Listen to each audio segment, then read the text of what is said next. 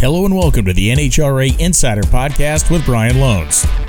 A huge engine failure, it appears, for Erica. The smoke funneling out of the back of the car. Stanfield drives by. On this episode, we're calling the Chiefs of Gainesville. We talk to Andrew Hines and Rob Flynn. And it's Tripp Tatum for the first time in his career. 370 flat, 330 miles an hour. We're going to recap all things Gators and talk to the two winning crew chiefs from Pro Stock Motorcycle and Top Fuel. Bobby Bode's 074, and he blows the body off the car going through the finish line stripe. Bobby maintains control of the automobile. This is the NHRA Insider. Number 16 is going to take out number one. He left on a, by a day and a half. Both and Hines bikes are out, and it is crazy town in Pro Stock Motorcycle. Hey, everybody, it's Brian Lohnes back with another episode of the NHRA Insider Podcast coming off an incredible weekend at the Amalie Oil NHRA Gatornationals. It was a weekend of historic crowds, it was a weekend of historic performances, and certainly a weekend that started the 2023 NHRA Drag Racing Series season off an incredibly fine style. Uh, to, where to really begin here? You have so many storylines and Two of those storylines we'll be concentrating on today with our conversations with Andrew Hines uh, as we talk about the debut of Gaige Herrera as a rider with Vance and Hines and the fact that he just dominated this race from end to end. Number one qualifier, uh, runs the table, sets uh, a, a speed record at the racetrack. So, I mean, this guy has done some incredible things in his first real weekend as a full time rider with Vance and Hines, and he even had the boss with him. Terry Vance was on the property to witness all of this firsthand. So uh, we'll talk to Andrew Hines, and of course, we'll talk to Rob Flynn. Crew chief for Mike Salinas, the winning top fuel driver, nearly ran the table. He was in the final of the Pep Boys Top Fuel All Star Callout race, came short, up short against uh, Josh Hart, but certainly on Sunday, when it really matters for championship glory, they won the race, and they did so in uh, in a really neat fashion. I think, you know, outside of the this great stories on the racetrack, um, you know, we saw Jet, Troy Coughlin Jr. take home the Pro Stock honors, drove one of the great races of his career, and Matt Hagan going back to back at the Gatornationals and winning a Nitro Funny Car was also spectacular. Um, uh, the biggest story of all this thing, though, is the crowd, right? It was an insane Friday, the largest Friday that has uh, been seen at the Gatornationals really in a couple of decades, likely. Saturday was a sellout of uh, what is one of the largest drag racing venues on the planet. And then Sunday was another rip roaring crowd. I don't know if an official sellout was announced, but it was real close. If you look at how many people were just hanging out on the fence versus the very small number of seats that were available in the grandstands, um, it was uh, it was as energetic on on Saturday as it was, or rather on Sunday as it was on Friday and Saturday. We had great pomp and circumstance as well. We had the high school band who was great. Uh, they were played early in the weekend, and then on Sunday we had the University of Florida marching band that performed uh, not only during the pre-race ceremonies, not only during the the track walk, but also they had them in the grandstands playing some tunes over the course of the day those kids are having a great time. I think a lot of them, if not all of them, uh, were experiencing uh, nitro drag racing or professional drag racing at the same time. We also had the uh, U.S. Air Force uh, flyover with that massive uh, C 17 Globemaster aircraft to kick things off it started the season uh, in the way we all want, and we were on the, the the Fox broadcast network for our Sunday show, which drew an audience that averaged about a million people. So, um, and at times peaked at I think 1.3 over the course of the broadcast. So, all in all, uh, we started the 2023 season with a, a huge gust of strength, entertainment, and uh, certainly great action on the racetrack. We saw teams rise to the occasion. And and really when we talk about the nitro team specifically this was a very challenging race. We began the day at 10 a.m now normally as, as many of you know uh, we start our races typically at 11 a.m and uh, it's about a five hour program start to end. So like 11 to about 4 in the afternoon is when we typically run. Because of our television window and our um, live being live on the on the network we moved the start time back to 10 a.m in order to try to be off the air at 3, which we got everything shown on the broadcast network except the Pro Stock final, which ran behind Top Fuel. Um, and so that was actually kicked over to FS2, and uh, a load of the audience went over to watch that Pro Stock final as well. If you watch one of the re airings of the race, you'll see it all in one uh, fell swoop. But if you were watching it live, you know that we ran out of time before having to shift the network over to NASCAR uh, on our traditional kind of race format. And so I, I, say it was a very high stress environment for the Nitro team specifically because one, it's the first race of the year. There are new crew people on almost every team, and the turnarounds are incredibly tight. And the fact that, um, you know, we are trying to kind of starting earlier, tight turnarounds, and being the first race, it was a great test of, you know, veteran crews and, and even new help on some of those teams. And the team that really did the best job in Top Fuel anyway, and in Nitro Funny Car were teams that have very solid and intact, for the most part, workers. Guys that have been doing this a long time that can rise to the pressure, that can act in race one with the same level of efficiency they may act in race 22.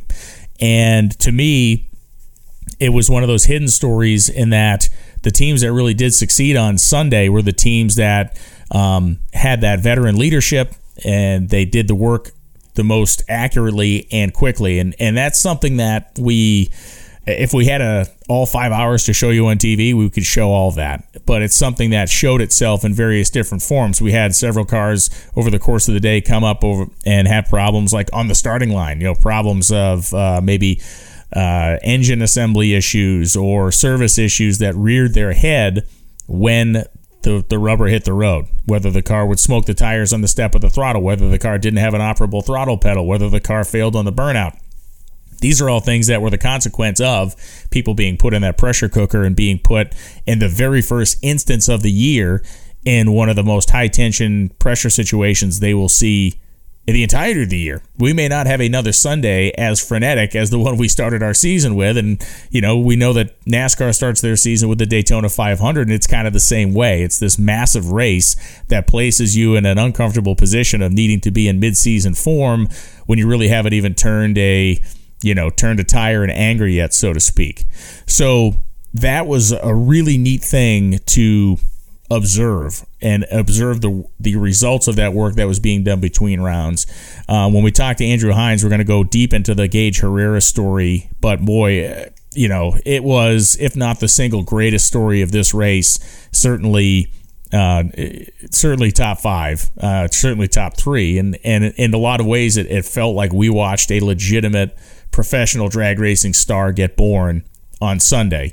And really, we started to see that on Friday when the kid was reeling off these just flawless qualifying runs, which culminated in a 668, which is only two hundredths off the national record that was set in those bizarre conditions we had in 2022. So, um, you know, for Gaige Herrera, confronting all the pressures of being part of this this very high profile team, confronting all the pressures of this being a high expectation situation with Terry Vance in the house with wanting to validate Andrew Hines' decision to hire him for the team, uh, he stood up there and delivered, and delivered in a way that um, that may go down in the annals of pro stock motorcycle history as one of the most kind of auspicious. And again, it wasn't his pro debut, and that's one of the things we can't we can't lose sight of. He did run with uh, Greg Underdahl last year, Gary Stoffer last year, and the motorcycle he was on was good. He would qualify, just didn't have the big horsepower, and he's got it all now. So that'll be the topic of our conversation with Andrew Hines in, in just a couple of minutes. But when we look at you know the momentum and the the kind of feel we had to begin this season, it was great. Uh, we had full fields in all the professional categories. We had 20 pro stock cars, which is not going to be something that is a rarity. In fact, that is going to be the norm. And you know, Matt Hartford was not qualified till the last session. Shane Tucker tried to fight his way in and his, his return race as a full time pro stock racer. The rec, racer uh, they came up just short. Alan Prusiensky came up just short. You know, he's still sticking with his Hemi program, and that program has resulted in him picking up performance. He just didn't quite have enough on a very fast weekend in Gainesville, Florida. We look at Erica Enders and, and her continued issues in Gainesville. You know, this is a racer who has won basically everywhere, five time champion, but Gainesville, Florida, for some reason for her, is like the Bermuda Triangle came up for the first round to race her teammate, a rookie Jerry Tucker, and her car just literally wouldn't start. And they worked, they thrashed up until NHRA officials told Tucker to stage and go. And it was a very disappointing beginning for her. Uh, but as we well know about Erica and her typical seasons, uh, it is not how they start, it is how they end. And for the last several years, they have ended with her hoisting a trophy in Pomona. So this may only serve as perhaps more motivation. Young Mason McGaha, hey, boy, let's talk about that kid for a second. Uh, with the needed horsepower, he qualified third, made his way to the final, just didn't have enough for Troy Coughlin Jr. And even Troy Coughlin Jr.'s story is great. His father was there, Jeg Sr., his grandfather was there. And what we saw to Troy Jr. was a guy who he seemed looser in his interviews, certainly seemed very comfortable in the race car. And this is a championship caliber competitor. And maybe over the last couple of seasons, he's fallen short on the you know run for the championship at the very end. But if he maintains even a semblance of what we saw out of him over the course of um, over the course of this Gatornationals weekend, this is a guy that uh, that may well give Erica a run for her money. May well give that fleet of KB Titan cars all that all that they can handle over the course of a year. In a Nitro Funny car, um, J.R. Todd's team really does seem to have returned to form. They they had a nice race. They they did not end the way they wanted it in the final round. They they did what they had to do, which was to really try to get after it against the always uh, hardcore tune-ups of Dickie Venables and the always solid driving of Matt Hagan. But to have them make a final in their first race of the season, as disappointing as it was not to finish it the way they wanted, was definitely a move in the right direction for that entire operation. For Matt Hagan, it was another day that we have seen him have so many times. In fact, it was his 44th career victory in Gainesville, and it moved him one ahead of Tony Pedregon in the all-time list. So he is continuing to kind of creep his way into that um, that list of greats, which we know that he is. He's one of the best funny car drivers in, in modern drag racing history. The way he handles the car, his consistency on the starting line places him in, in very unique and rare company. And then in top fuel, Doug Kalitta's 364 in the first round is a uh, kind of a signal run. Yes, they went out early, uh, earlier than they would have wanted to gone out that particular race, but the 364 in his first round win was certainly a signal to everybody else that they can do it. And and I've talked about it on this show several times, but you know when Tony Pedregon sees a run like that and perks up, it is the fact that it wasn't an accident. They didn't fall their way into a 364. It means that they actually have a functional tune up that can get them there, a functional tune up that can see them in that 360s where they really need to be, and a functional tune up that, uh, by all intents and purposes, can be employed successfully in other places. They got behind the eight ball in the pits, and I'm not sure why, but we saw that car come around the corner for his elimination run that he lost, uh, there was a guy like on top of the engine. I mean, they were assembling the car, or at least finish assembling in the pit in the staging lanes. So maybe we take that element out of there in upcoming events with a less uh, stringent, with a less over the top pressure cooker style turnaround, and maybe we see that car do what we've expected it to do for a couple of seasons now, which is to start turning on some win lights in final rounds. Overall, I'm not sure I could have scripted or wanted or expected a better Amalie Oil Gatornationals to start the season. It really was fantastic, and it really left everybody, whether you were there Friday, Saturday, or Sunday, whether you were there watching at home on NHRA.tv or our NHRA on Fox broadcast, left, left everybody going, man, when do we get to go to Phoenix? And the answer is like a, a week and change. Uh, it is not that far away. And so the Phoenix race, typically, we're going to talk about this in the next couple weeks, but historically, Phoenix is an incredibly fast race. We're there a little bit later than we typically are, of course, but the reality of the situation is that Phoenix is always a performance style race. It's not a tuners, let's run 370s and top fuel and try to get it down the racetrack. It is a you better show up with a 360s tune up. You better show up not afraid to use it, and you better show up with a driver that is uh, going to be on top of the wheel because these cars will, of course, as we often see, will get away from people in, uh, in a heartbeat. So, a great weekend in Gainesville. And uh, with that, I want to move into our first guest, or I should say, when we come back, I want to move into our first guest, Andrew Hines, who is the crew chief for the Vance and Hines Pro Stock Motorcycle Team. Plucked Gaige Herrera out of relative obscurity, and he seems like a genius for doing it. We will be talking to Andrew Hines when we return here on the NHRA Insider Podcast. So we are back here in the NHRA Insider Podcast, our first post Gainesville episode, and we're catching up with the crew chief of the guy who won Pro Stock Motorcycle, Andrew Hines of the Vance and Hines team. Man, what a storybook weekend!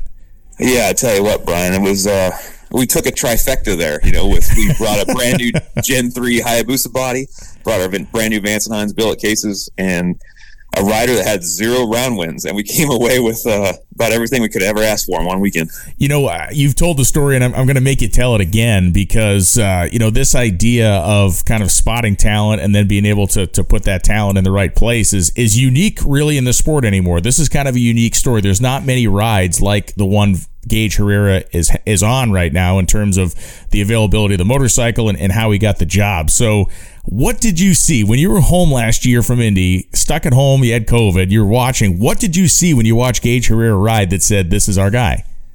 Uh, I, you know, I hadn't been home from the races in 25 plus years. I hadn't seen a pro stock motorcycle live on TV, uh, not in person in in probably not nearly 30 years. You know, watching the NHRA yeah. a few years ago too. So and you know, listening to Reinhart on the old audio cast or Bob Frey and all that stuff back then. So um, when I was at home during the U.S. Nationals, I you know I got COVID on the the weekend prior to Indy, and I was like, oh man, I'm gonna be I'm gonna here I am, I'm gonna miss the first race, and I don't know how long.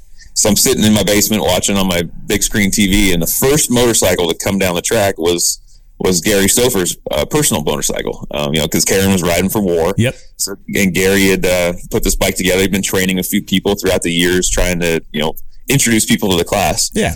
And and here comes Gaige Herrera. And I knew I'd heard his name. You know, I, I had known I follow some of the Pro Street Outlaw stuff, just watching it through you know XDA and and uh, IDBL and all the stuff that's been around for years. And I'd heard his name, and I knew he had wired some of the pro stock bikes. He'd uh, you know he does Gaige does so much stuff on the side, um, you know that him and his dad do for for Herrera Racing, and he's just a talent all around. But um, here he is doing a burnout, and he's the first bike I'm going to see live not in person in I don't know how long.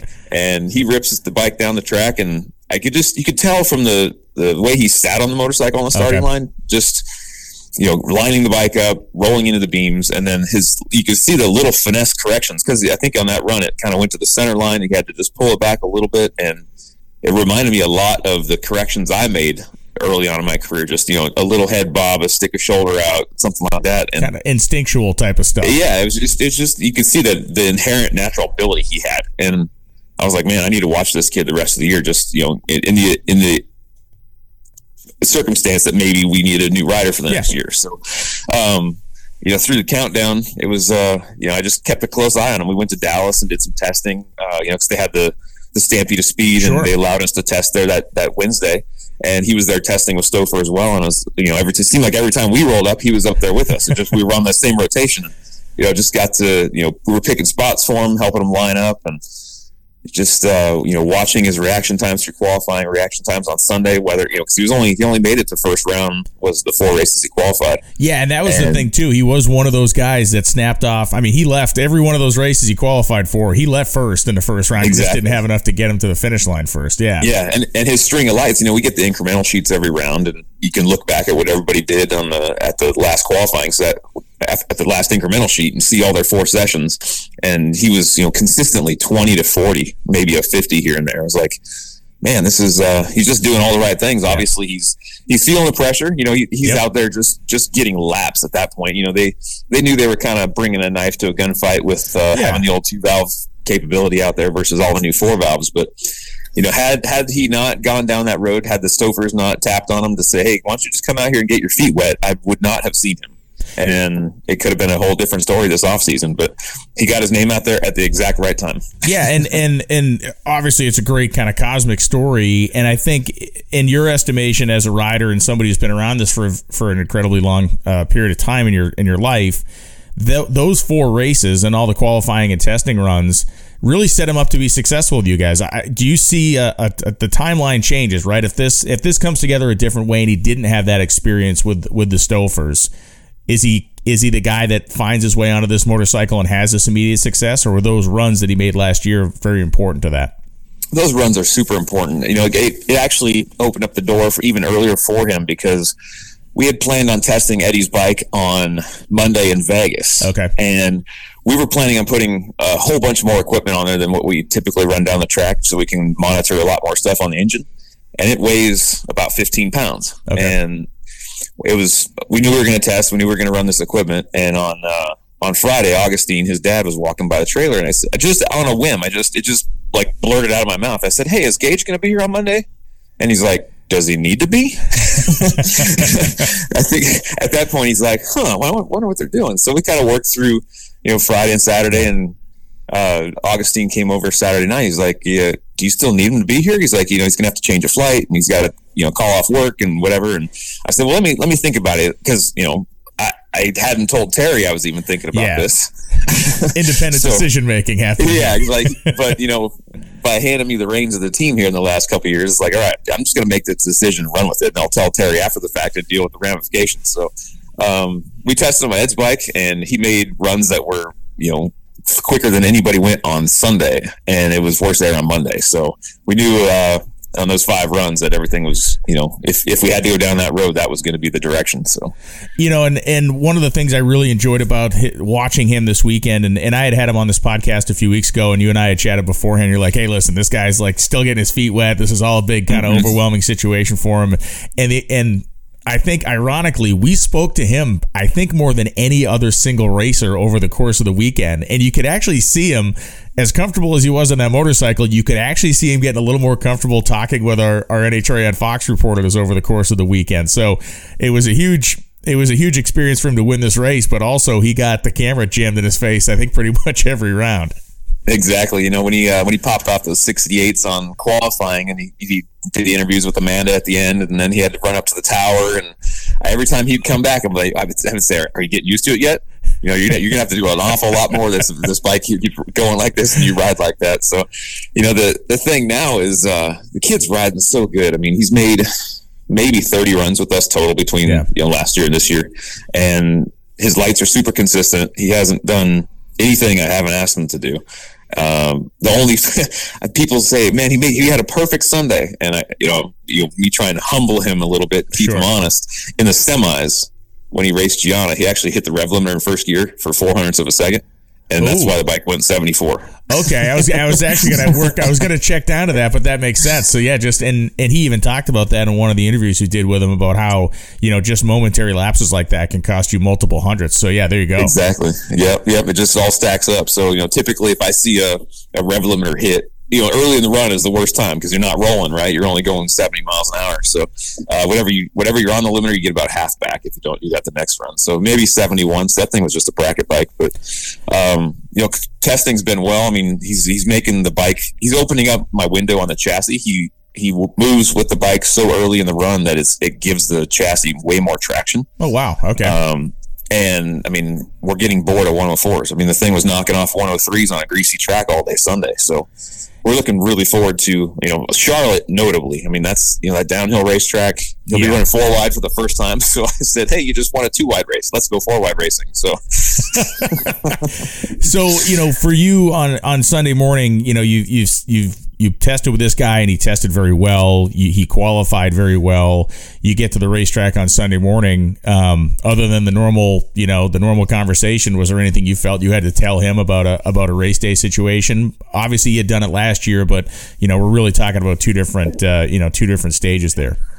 Yeah, so we didn't talk about much on Sunday because you know he'd worked, he'd ridden so well through qualifying that you know I just we we Yeah. came there. He was 22 and 35 off the truck on qualifying on his first day at a national event on our team, and the next day I said, okay, let me just I'm going to slow the bike down a little bit and see where we can be in the comfortable zone. So he went 52 and 58 on Q2 and Q or Q3 and Q4. So I said, okay, I know the bike's in a good window. Even if he gets the yips on Sunday, you know, some people just kind of Yeah, pick up that magic one and a half to two hundredths of a second, and you know they you might take themselves right out of the show with the double O red light. I just knew if I kept the bike back a little bit, you know, even if he's like usually on Sunday I pick up a little bit, so I'm like, let me just keep it on the safe side. Yeah. and uh, you know, keeping track of where you are in a lane is a big thing too. You know, we uh, we ran three of our four runs in a specific spot in the right lane, right Okay. between the tire tracks of Pro Stock car. And on those three runs, he was 45, 41, and 39. Yeah. And sec- second round, when we ran Eddie, not a single bike wanted to go in that spot that I wanted to go in. So nobody cleaned it off. So I went where everybody else was, which was call it way up the hill towards the inside. And he was 23 in the tree. But I think, you Wow. know, with the way the rollout works on where you are on the starting line, the motorcycles, we can move around so much and we have such a little cross section in the front end Yep. you know, if we're you can be sitting quote unquote low in the beams because we're not in a dip in the racetrack, and your reaction times could be quicker. yeah, that's interesting. honestly, I think that's why Joey Gladstone went red in second round because he went 11 red and he was up in that high spot of the track. So it tightened Yeah. up. It, it in, in Yeah. effect kind of tightened the Yeah, the- rollout.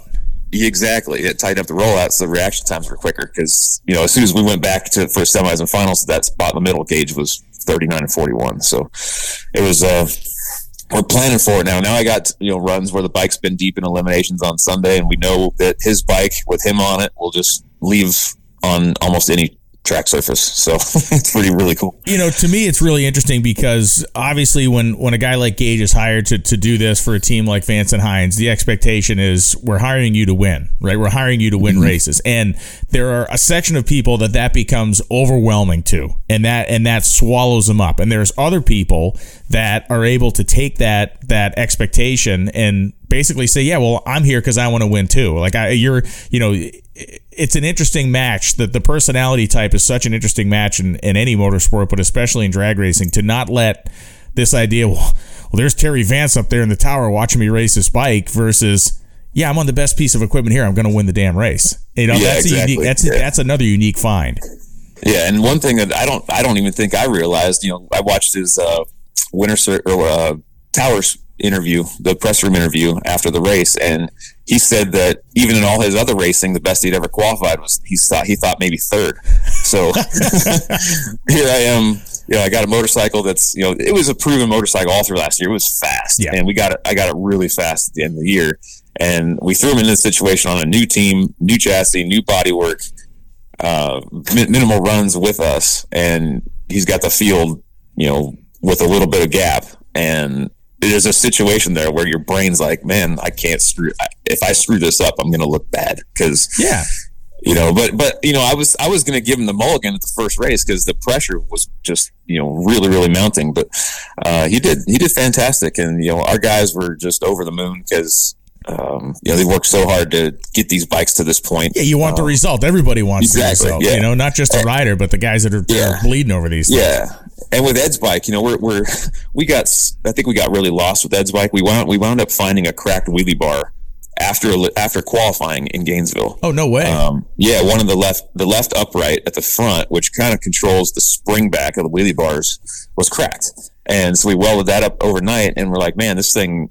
You know, I, I did- honestly didn't think it was going to make that big of a difference. Eddie was pretty much thinking it was a huge deal, and we did modify his launch curve and RPM on the starting line for Sunday quite a bit, and it went out there and just drove off the starting line on Sunday with a 107. It had way more traction than anything we had in the last, you know, 10 hits with between testing and qualifying. Jeez. And so, and he went second low of the round. So I'm super pumped about how these bikes are going to run for the rest of the year. I mean, last year Ed's bike was 60 foot decent most of the time, but it wouldn't run to the finish line. And turns out it was mostly just uh, a wiring harness problem.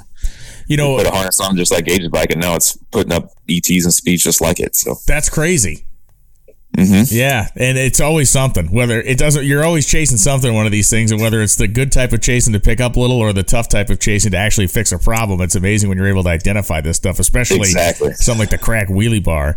Um, Yep. You know, I look at the pro stock motorcycle class, and and it was such a great weekend overall. When we talk about, you know, Chase Van Sant shows up, young guy, put on a put on a great performance for himself with the the, the war team.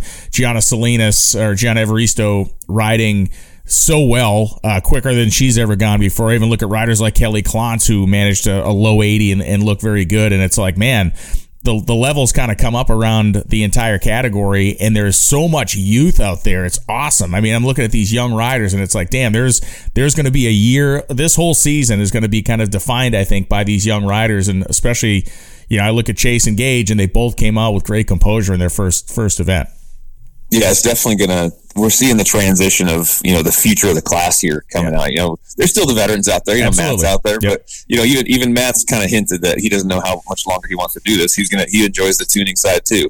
And then you know Ed, he's he's at the point he's like he's like I want to get to 50, and then we'll see what happens. You know, he's one away. So, um, but yeah, you know Richard Gadson, he's he's coming Yes. out there. He's putting on a show too. So when they get that bike. Uh, you know, consistently going down the racetrack, you know, event to event, they're going to learn more and more, and he's going to be out there, and he's going to be a thorn in everybody's side. And you know, Steve Johnson, the the Wiley veteran that's Yep. been out there forever. I mean, his bike is fast. He's just he'll find the he'll find the consistency again and and be. Uh, it's it's going to be a stacked field the rest of the season. It's going to be a, a crazy experience. I think it's great that once again we have the specialty race uh, in Sonoma for motorcycles. This year it's going to the call out format, so all four of the Camping World professional categories will have a call out race. I think it's again it's got to be it's got to be a happy thing for for everybody in the category because a it's more money and b anytime we can take each individual class and kind of place it on its own pedestal over the course of a weekend, it's great. Right, and you know, an, another thing with uh, with this season and having a, Gaige as a, a, a quote unquote rookie on our team is we uh, we're going to have the mission too fast, too tasty Yes, challenge, yes, and so that's going to allow him to adapt to the real race situation way earlier than maybe just going event to event to event because we're going to have double the racing. So right now, you know, by winning the race, he's locked into the next mission, too fast, too tasty challenge in Chicago. So we'll run that on Saturday, and he'll get a more more frequent taste of going rounds and having to be in those pressure situations. So it's going to be all around good deal. Yeah, it's uh, it's a neat that program. Obviously, again, we go back to that same thing where it's one, it's it's more money for the teams, but two, to your point, especially with these younger riders, it, when you're able to place them in a competitive situation on Saturday to kind of get the whistle wet a little bit for Sunday, um, in theory, that's only going to make somebody better. Exactly, and you know that like you know we're going to be racing the battle in in Sonoma on Saturday. So I guess it's, it's I call it the battle, right? Because I raced so many of them through my career. I guess it's right. the call out now, Yes. but um, same same scenario. You know, racing for some money and no points and and uh, earning your spot into that position. So luckily we got a good start with uh, the qualifying points there as well. Talk to me a little bit about billet cases because this, uh, to me, seems like technology that is really going to move the class ahead. Uh, for so many years, obviously, if you're a Suzuki racer, you were having to work with factory pieces and brace them up and machine them up and cut them up. But now, you know, these billet cases, at least on paper anyway, seem to be a huge leap forward. Yeah, for sure. I mean, we needed them a decade ago, but we're finally to the point that we got them, and uh, our machine shop's still cutting away on them as, as fast as we can. We had uh, we had seven in service, um, or we we have we ha- we have seven in service currently. Uh, War has a set of cases. He Tim hasn't built those up yet. He was working on it prior to, but he it's kind of like the. At what point do you call time before you need Yeah. to go to the race? Yeah, absolutely. Um, Matt Smith got a set. He was actually running them this weekend in his bike. Um, we each had one for our bikes, um, but we made the decision going into Gainesville that okay, Gaige, we'll leave Gaige with the billet spare because Ed actually ran a set in testing, Okay. um, but we only had one each because we didn't want to just hoard four or five of them for ourselves. Advanced Signs, we wanted to get them all out there. Um, Kelly had a set. Joey had two sets because originally Corey was going to potentially ride at the race, Okay. so he wa- he wound up with a spare. Um, but you know, we could pull the transmission out the side, which worked out huge for Joey because he had a couple runs of qualifying where when it lit the tire up, he just aborted the run because Okay. it wasn't worth beating on the motor the rest of the way down the track. And he he wound up bending a shift fork on Q Oh, geez. three. Yeah, on Q three he bent a shift fork, and then didn't know it. So Q four he didn't he it left good, but he wasn't able. It went it shifted from two to four, and he aborted the run because he thought something else was going wrong. But that was a run that had he made it, had it shifted, he would have been probably number two or three qualifier. Uh, so that that that probably put a little bit of fear in the Steve Johnson side, knowing I that bet. man, I got to run Joey Gladstone first round. You know, Yeah, so kind of understanding the fact that there was more there than in the Yeah. qualifying sheet showed. Yeah, that makes total Yeah. sense. But you know, the, the history of having to fix a transmission in the bike was it's always been a three hour deal because you have to pull the engine out of the, out of the chassis, split the cases in half, pull the transmission out, put it back in, put it back in the bike, and it's just a total nightmare. Um, it's not the you know it's it's it's part of racing, right? Right. It's not the most that fun thing you want to do to go fix a shift fork. So when Joey told Corey, he's like, I think I I think I've been a shift fork. Corey's thinking, oh man, I'm gonna have we got four hours of work tonight, and Joey's like, no, we got the billet cases. In. Like, so I was over there. I'm like, yeah, just ten minutes, bring it over to me. We'll put a shift fork in it. and I'll give it back to you and bolt it back to the bike. So he was like, oh, this is way better. This is cool. Yeah, so so so it goes from three hours to, in theory, what hour, hour and a half, shorter than Less that. than an hour. I mean, we Wow. could do it between rounds on Sunday if we wanted to. yeah, I that's mean, amazing. we'll be able to change ratios and do whatever we want. And uh, you know, it's uh it's a big deal for everybody uh, that has them. You know, the war guys they change transmission ratios a lot, so they'll be able just to pull it out the side instead of having us you know split the whole motor out. So I'm sure Tim's crew guys will be significantly happier with us. Yeah, no, that's that's super cool. And is that something that you can now because of that? I mean, are there times and and maybe there are for everybody, but times where because of the length of time it would take previously that you committed to making say a ratio change and as you're rolling around the corner like I wish I could have that one back or you know when you can move that time window closer to when you're actually going to run it would seem you can make a more accurate judgment. Exactly. Yeah, you don't have to plan for the next day. You can plan for, you know, if you're an hour away and all of a sudden you pick up a headwind and you got to change a tooth on the rear sprocket, but you don't want to screw up first gear, you can get in the transmission and change something out. So it's uh, it'll be a huge benefit. I mean, actually the way the way we tested in Orlando prior to prior to going to Gainesville, I was looking at all Gaige's runs and I'm like, man, I just the bike was just driving into an aggressive spin. It's still going 104 in, in Orlando, but um, I just I just need to mess with first gear here. So on on Thursday at the track, I just took my time and I changed it out in 35 minutes by myself while the guys were working on some other stuff in the trailer. So it was uh you know an added benefit to just you know taking time with it and just thinking and study some data and move on and but uh, we took those t- cases testing for the first time ever uh, when we, we tested in Gainesville about a month ago with uh, some of the Nitro teams. Uh, that was one of Gaige's first official test session okay. on our bike, and he had him in his bike with the Gen two body that we ran last year. Ed was testing the Gen three body on his bike with with a proven set of cases, and you know the first very first run, Gage went down the track, shifted fine, it was on a run that was probably going to go 71 on his very first run on the bike. But I, I, told him, I said, just get the thousand foot lift, please. We don't need to send you to the finish line on the first run with yeah. us. And then Ed made the first run. He went perfectly down the tra- down the track, and his his chassis, his engine was proven. The body was the unproven thing. But he's like, if it's smooth and square and it's going straight a thousand foot, he's like, I'm just going to run it out the back. And I said, go for it, man. So he did. He went over almost 201 wow. on the first hit first on the one. Gen 3 body. I mean, I walked off the starting line at a test session, my hair was standing up in my arms. I'm like, the, the amount of effort that was put into getting to that point was uh, monumental for uh, for everybody here at our, our Vance and race shot race development center. So cool stuff happening all around, and uh, to cap it off by starting off the Gatornationals with the win. I mean, our, our whole shop's on cloud nine, walk around high five and everywhere. no, it's great. And listen, that's a, as you well know in the sport, that type of success kind of begats success, and you, you, get off on a roll like this. This is exactly what you need. Um, as my dogs continue to freak out in the background, it's fantastic. no problem. Um, I'm used to dogs. One last question before I let you go. Uh, how soon after your son Declan saw the Toyota Junior Roadster did he hit you up and say, "I need one"? That's the first thing he said when I got home. I knew it. I like, knew it. How much junior racing are we going to do this year? I said, "Well, how much do you want to do?" He said, "A lot." so um, he's he's hot to trot on wanting to get one of those things. Uh, you know, we've had some other things in the works on his car for a couple years now. I just I, I tend to lose time once oh, we yeah. get in the racing season.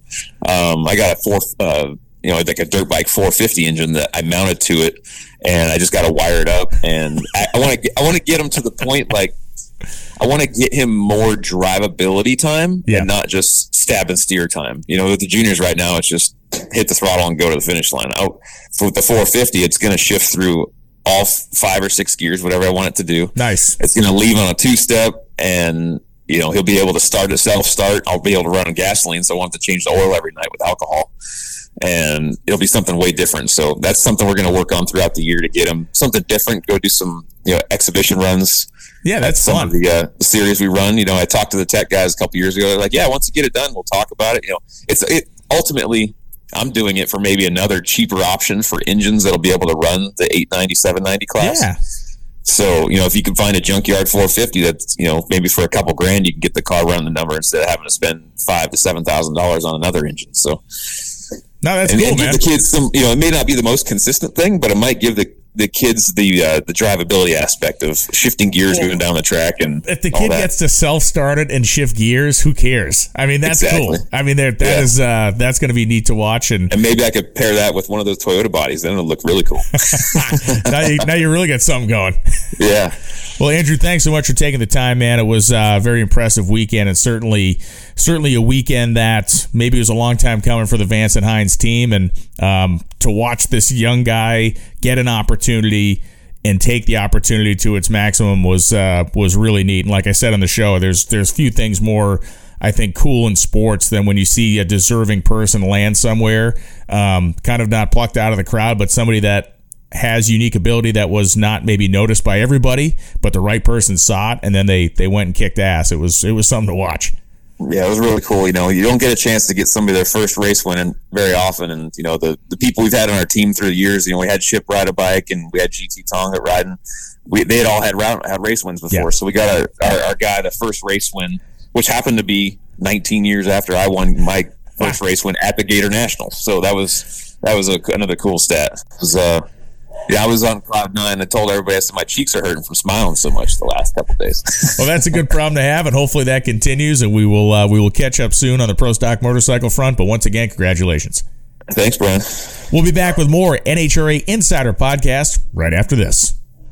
And we are back here on the NHRA Insider. Here with my second guest. He is the second one of our Chiefs of Gainesville, as I'm calling this episode. Rob Flynn, who is the crew chief for Mike Salinas of the Scrappers Top Fuel team that took home a great victory. Congratulations, Rob. What a way to start the year. Yeah, thank you, Brian. It is an incredible way to start the year. I mean, uh, you know, on Saturday we're, we're racing and, you know, trying to win the Pep Boys shootout, and then on uh, Sunday going for the race win there. It uh, couldn't start any better than that.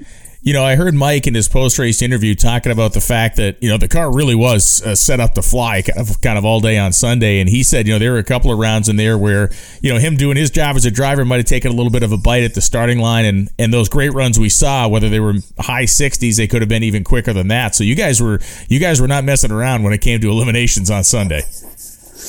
No, not at all. I mean, the you know the uh, you know the track was good there, and we'd make quite a few test runs there. And you know, the one area of the track we had a little bit of problem was uh, you know at the starting line we were getting a lot of wheel speed, but okay. uh, we are trying to tame that down all weekend.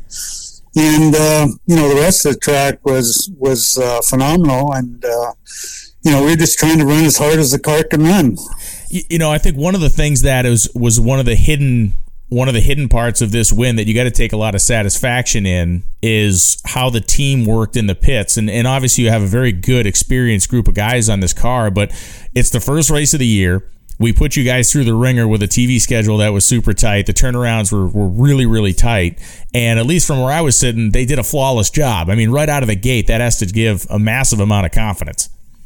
Oh no, that was that was incredible, and you know, and and the on the story part of it, we had two new guys, um, and then we had two other guys that were doing new jobs. So, okay. um, you know, you you change some of that around, and that you know the choreograph between rounds is changes on that dynamic, you know, somewhat. And so, yeah, they did a great job. I mean. Uh, fortunately, you know, we had a little extra time when you know when we got up for the up there for the semifinals. Yes. Uh, we were a little bit late, um, you know, and and uh, you know got Mike in the car in time to you know make the run. So uh, you know, at the end of the day, that's all that matters is to you're up there to make the runs. On the tuning end of it, th- this was kind of an interesting race. At least it, it would seem to me because first round we ran, uh, you know, we just had the time change, so what was effectively like 9 a.m. The, the, the morning previous, right? It was 10 a.m. on Sunday, but it was very cool. It never got overly hot, but the track temperature began somewhere in like the 70s in my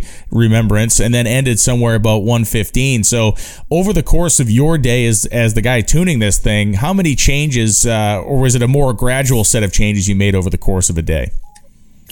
Yeah, no, we were we were chasing the track all day, and you know there was some sort of a um, slowdown there on the first round where yeah, we had the we power go out. Yeah, we had that power yeah. go out. Yeah, and so you know that put us behind even a little bit more. And you know, um, I'll, I'll, be frank. Everybody that was sitting up there waiting to run, the track temps just going up, up, yep. up, and and then you're you know as um, you know as it heats up your tune-up's changing too. So um, you know the cars that were sitting there were like well i don't know what you know yeah. where we're going to be at now. We might be too aggressive. And at that point you really can't change it right you're up so, the creek right? Yeah you own it. Yeah. Yeah you know and so you know at that point you're just you know the track's getting hotter, we'll put more air in the tires, or you know we'll slow our flows down, or whatever the, yeah. the scenario might be. You know, everyone's got their different tuning parameters. So, um, you know, and then as the track heats up, I mean, we, you know, fortunately from Saturday we had experience with that, Yes. and uh, you know, we just we just kept making adjustments, um, you know, knowing the track was getting warmer, and and uh, you know the car responded. And the the slowest run we made was in the semis, and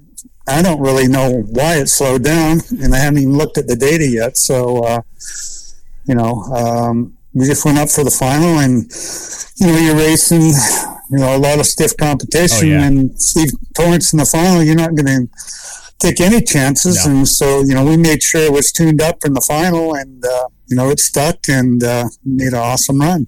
Yeah, I mean it's great final. Anytime we talk about a top fuel race like that, where you where one car is able to, to catch somebody late in the late in the, the run and kind of get around the outside of it, makes for incredibly exciting action. And you know when when we talk about Mike over the course of Sunday. You know, the fact that Jianna was having such a great day. I mean, in, in reality, yes, Jianna won Pomona a couple years ago, but this was her best day of riding on a pro stock motorcycle we've probably ever seen. The combination of her ability on the bike and the run she was stringing together. I'm wondering if that must have, uh, it's probably a good thing to a degree, right? Because that kept him occupied on the starting line a little bit. Not that he meddles in your guys' business, but I, I'm sure it, it kind of kept him loose and, and vibrant during the day. Well, it certainly kept him running around on her toes, that's for sure.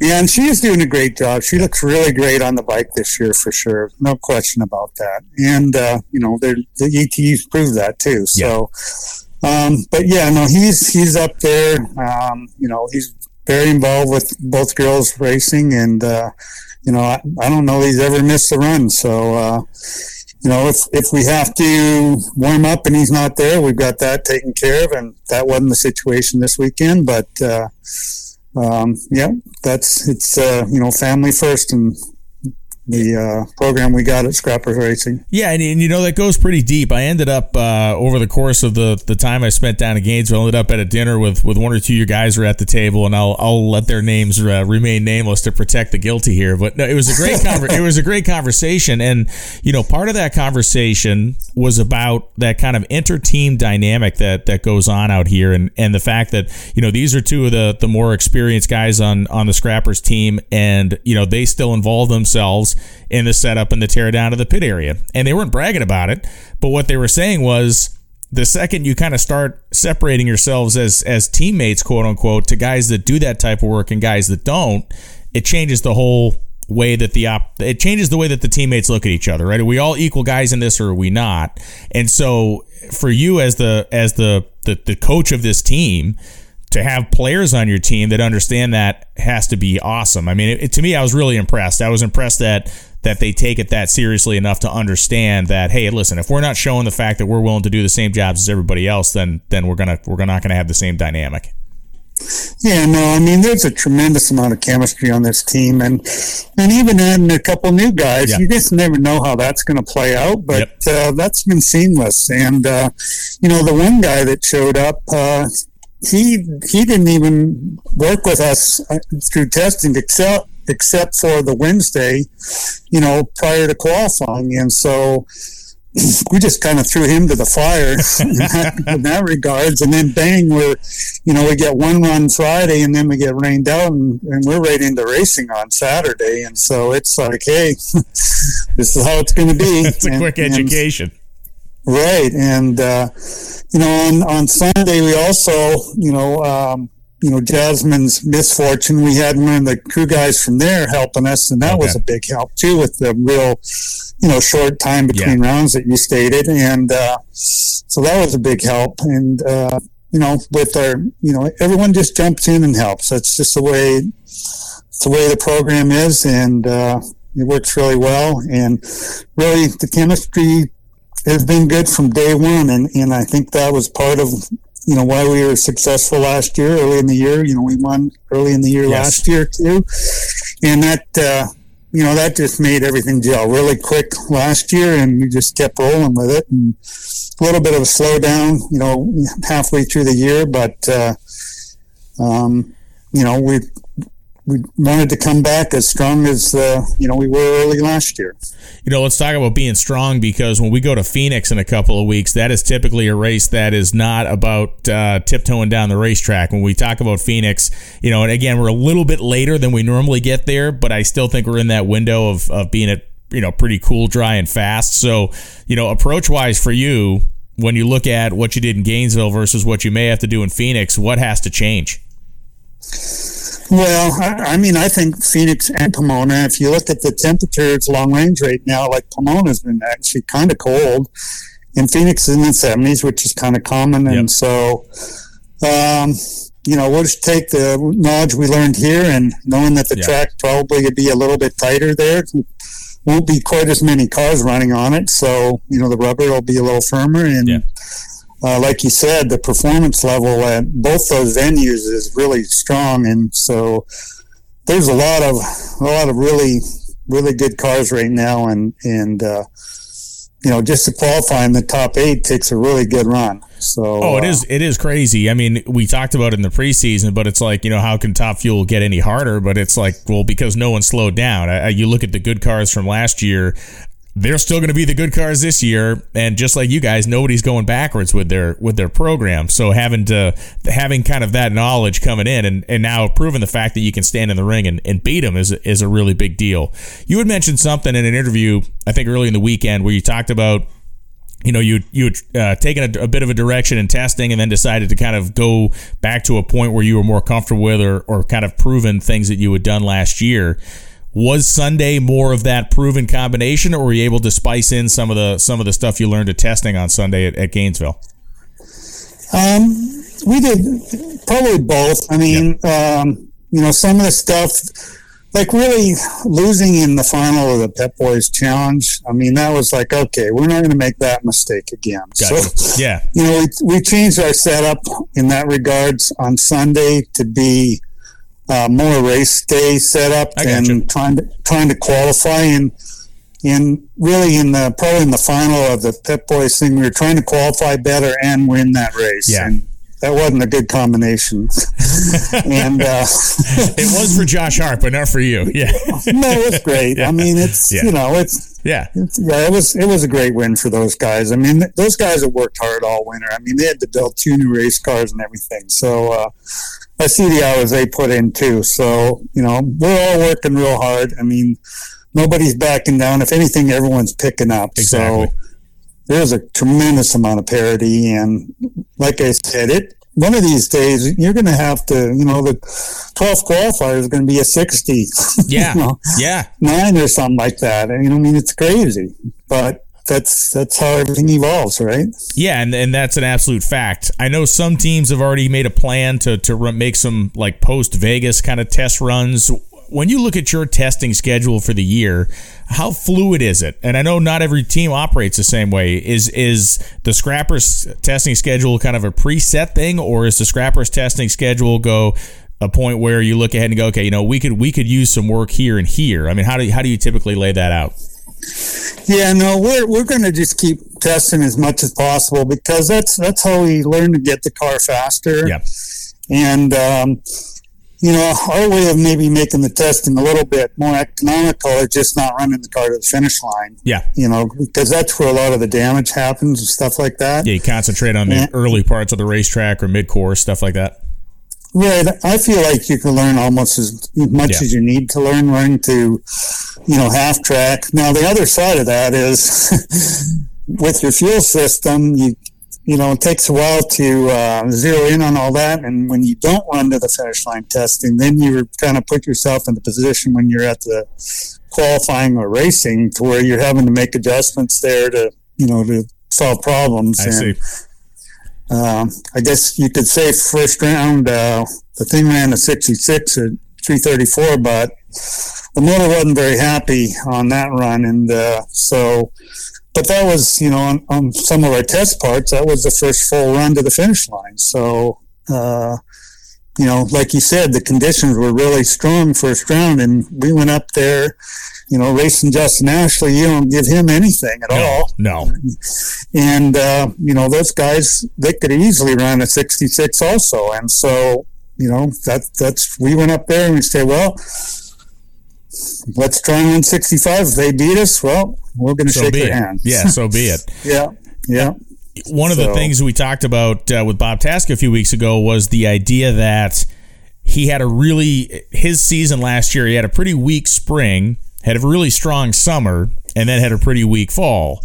And what he told me, and I'd never really thought of it this way before, was he kind of knew that they were in a rough spot leaving the cooler race months because you don't get a chance to test cool race setup in the middle of the summertime. So he was he kind of knew coming in back into the fall that that there was going to be some some issues or maybe even some guesswork done to try to get the car back where they wanted. So how important is it not just to win the race in Gainesville, but to put on a strong showing? To your point, if you said if you leave a race like Gainesville maybe not a winner, but you have a car you know you can make run 67, 65 in these conditions. That's still value, right? That's still value for when we get to the back part of the year and we start to see more cool stuff. Oh yeah, no, that's that's tremendous value. Uh, you know, having your car in the sixties and and um, you know our testing went really well. I mean, we ran both our race cars and they were both really fast. Yeah. And uh, you know, um, the way you know the qualifying worked out by having to race on Saturday, we really couldn't show our hand on any of that stuff. So, like I said, first round was the first time we were in conditions where you could really, you know, uh, pour the power to it Yeah. and clutch. And, uh, you know, then after that, um, like you alluded to, we were just tiptoeing the rest of the Yeah. day to make sure we'd go down the track. And, uh, you know, we're still, we feel like, you know, we try and run, you know, 369 every run we can. Yeah, oh, no, absolutely. Why wouldn't you, right? Right. And sometimes it sticks and sometimes it doesn't. And then you just try to figure out a way to make it stick and still run that number. And so, um, you know, that's, that's our goal all the time is, uh, you know, and that's, that's Mike's thing. He wants, he wants the car to be strong. And Yep. So we don't really, you know, we don't back it down just because the conditions change. We try to adjust around the conditions. So, That makes sense, man. And, and listen, congratulations again on the win. It was, you know, unique in so many different respects. Unique because it was the first race of the year. Unique because of the tight turnaround and the work your team did. Also unique because eight, effectively everybody else you were racing had also been testing for days on end before. There's not going to be another race this year, maybe other than the U.S. Nationals, where people have actively tested themselves into race day form before we turn a wheel in qualifying. So even that makes it even more impressive to me. Yeah, no, I mean it was you know it was great. Everybody got to test at that venue prior to being there, you know, and in lots of different conditions, weather-wise and track-wise, and so you everyone had a lot of data to work from, and and certainly it it you know we, we all put on a great show. I Oh, feel yeah. like It was And- and unbelievable. had an incredible crowd there, and, and as far as our team, I mean they did a fantastic job, and. uh we just want to keep it all rolling and uh, all year long, not not have all these Oh, exactly. But unfortunately, in in uh, in racing, there's peaks and valleys, and Yes. uh, we just want to peak later, not, not not peak early in the year, and then that's it. So we want to just keep the peaks and valleys going, but have the peaks uh, all year long. So. Well, that sounds good, Rob. Thanks so much for taking the time today. Congratulations on the win, and I will see you in what promises to be a very fast and likely another sellout weekend in Phoenix. It's going to be crazy. Yeah, I think there's going to be some incredible performance uh, in the next two events for sure. Thanks, Rob. Thank you. And welcome back to the NHRA Insider Podcast. As we close this show out, what a fun episode! A fun episode of of kind of understanding just how big and grandiose the Gatornationals was, how important it was to kick off the season and the method we did, and how great to talk to Andrew Hines and get that story. He's home with COVID in 2022, and he watches Gaige Herrera in qualifying on NHRA.tv and eventually lands him as a rider for Vance and Hines, and a man goes on to win the first race he enters with that team. What a great story. And for Rob Flynn, the experience of his crew, the camaraderie of his crew, and his owner. As demanding a guy as Mike Salinas is, demanding owners get results. And that is the type of guy he is, and that's the type of work that they continue to put in, and the results they continue to get. Off to a flying start. Who's to think that Mike Salinas will not be in that championship contending conversation come the end of the year. We got a lot of great stuff to talk about between now and Phoenix. We'll be back next week with another episode of the NHRA Insider Podcast. The season has finally begun. I know you're excited. I'm excited. Make sure you follow along on all of NHRA's social media channels on NHRA.com for breaking news and good stories. The race in Phoenix is trending to be a sellout for three days straight. If you have not gotten tickets yet, there are, and I'm not trying to sound like a used carsman, a used car salesman here. There are very, very few reserved seats left. In fact, it's down to my understanding about 100 seats as I make this show of reserved seating. This will be a drag race kind of uh, happening, the likes of which Phoenix has not seen in many, many years. It's a race we always have a big crowd at, but for 2023, this crowd will be absolutely off the charts. Just like we're in Gainesville, we'll be getting up at 5 o'clock in the morning on Sunday to get into the track to beat the traffic. It's going to be epic. It's going to be amazing. We'll be back next week to preview Phoenix and talk more about the news and happenings in the world of NHRA Camping World Drag Racing. The season's off to a flying start. I'm Brian Lohnes. As always, thanks for watching or thanks for listening, and continue to follow along with the NHRA Insider.